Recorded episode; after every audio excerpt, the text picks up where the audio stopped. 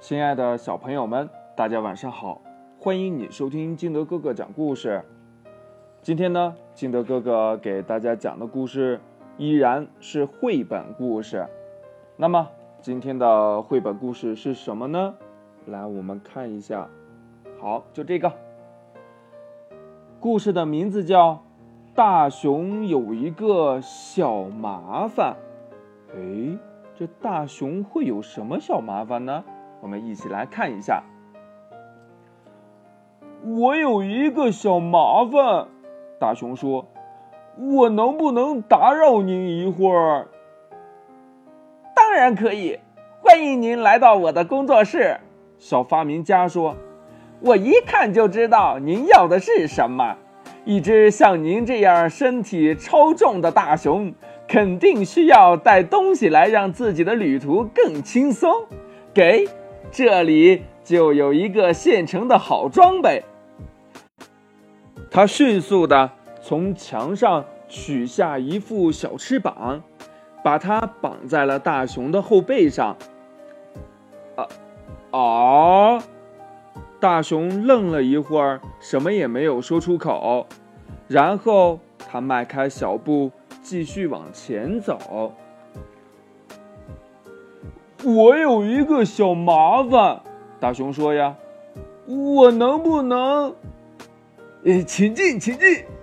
小裁缝招呼着。您已经有了这么一副漂亮的小翅膀，又个性又时尚。不过，要是有一条围巾和翅膀搭配的话，会更棒。我这就给您添补上。他熟练地做了一条长长的红围巾，用它围住了大熊的粗脖颈。啊啊！大熊愣了一小会儿，什么也没有说。然后他迈开小步，继续往前走。我有一个小麻烦，大熊说：“我能不能？”您不知道要选哪顶帽子？嘿嘿嘿，一看您的样子，我就知道您需要的是什么帽子。小帽商一边大叫，一边在帽子店里东翻西找。您适合哪个款式？我全知道。什么也不要说啊，不要说，这样一个脑袋，绝对要精心照顾好。我这里有点东西，就像是特意为您打造的。他飞快地从架子上翻出来一顶皇冠形状的大帽子，用它扣住了大熊的耳朵根子。啊！大熊愣了一会儿，什么也没有说出口。然后他迈开小步，继续往前走。我有一个小麻烦，大熊说：“我能不能？”我的朋友啊，这个还用再问？不管谁看到您，都知道您肯定得了什么病。小医生喊道：“赶紧吞下这些彩色的药丸，连吃三天，您就会有一张红扑扑的漂亮脸蛋儿。”谁见了都会发出赞叹。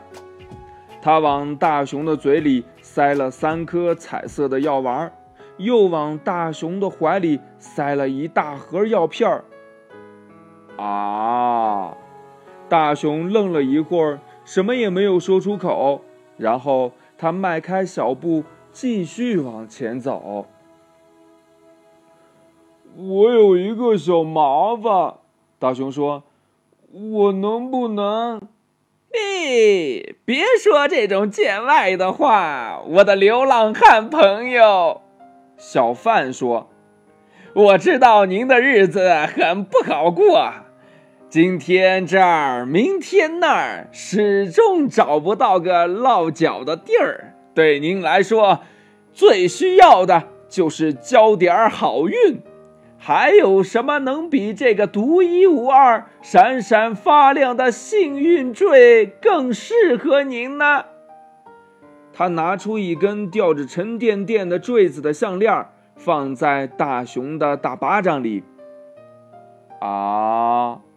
大熊愣了一会儿，什么也没有说出口。然后他迈开小步，继续往前走。我有一个小麻烦，大熊说：“我能不能？”不用担心，不用客套，要配一副合适的眼镜。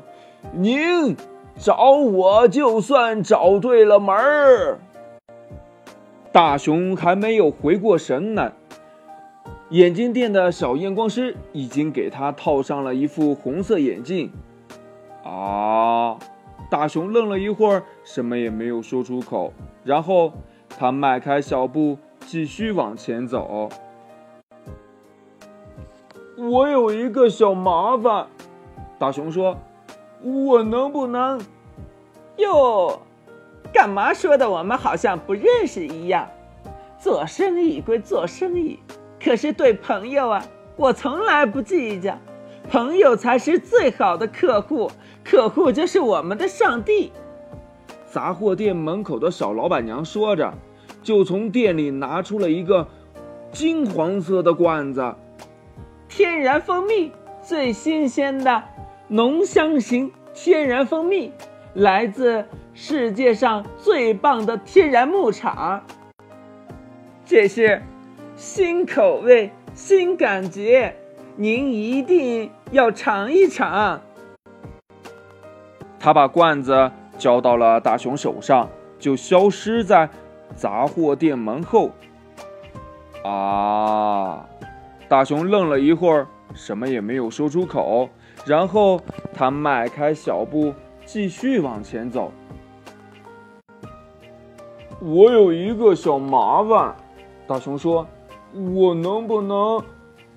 要是我一眼看不出您的心里在怎么想？”我就不能再做这一行。鞋店的小店员举着一叠高塔式的鞋盒，从里面抽出一双皮靴来。我一打量就知道，您需要的正是这个最好的熊皮长筒靴。您正好赶上，我们有一套现货，真正的熊都该有一双这样的皮靴。啊！大熊愣了一会儿，什么也没有说出口。然后他迈开小步，继续往前走。大熊走到一座小山上，停下了步子。他看看草地，看看原野，还有山脚下的城市。就这样看了几个小时，他觉得有点累了。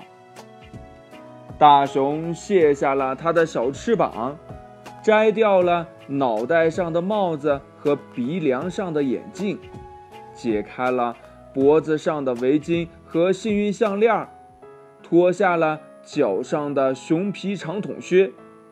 他还把手里装着蜂蜜的罐子和装着彩色药丸的盒子也放到了一边，然后他轻轻。发出了一声长叹：“唉，你怎么啦？”他耳边有一个小声音在问。那是一只坐在草茎上的小苍蝇，它正好奇的望着大熊的眼睛。别提了，大熊说：“没有谁乐意听我说些什么。”我乐意听，我正在听。小苍蝇说：“那么究竟出了什么事儿呢？”我有一个小麻烦。大熊说：“我害怕独自一个睡在黑乎乎的山洞里面，可是这周围没有一只我认识的熊，也没有一个朋友呃愿意和我一起住在山洞里。”我一整天呃都过得不安心，就怕黑夜早早降临。嗯，这确实是个麻烦。小苍蝇说：“嗯，可你既然遇到了我，这事情也很好办。我正巧在找一个可以安家的新房子，而大熊的山洞听上去非常有意思。那好，就算上我这个房客，你觉得好不好呢？啊！大熊愣了一会儿，终于开口说：“嘿，现在我觉得心情好多了，有你陪着我，呃，这可真不错。”小苍蝇坐在大熊的左肩膀上，哼起轻快的歌曲，然后他们就一起有说有笑。往回家的方向走去。故事讲完了，亲爱的小朋友们，这前边大熊遇见了很多人，为什么他都没有把他想说的话说出来呢？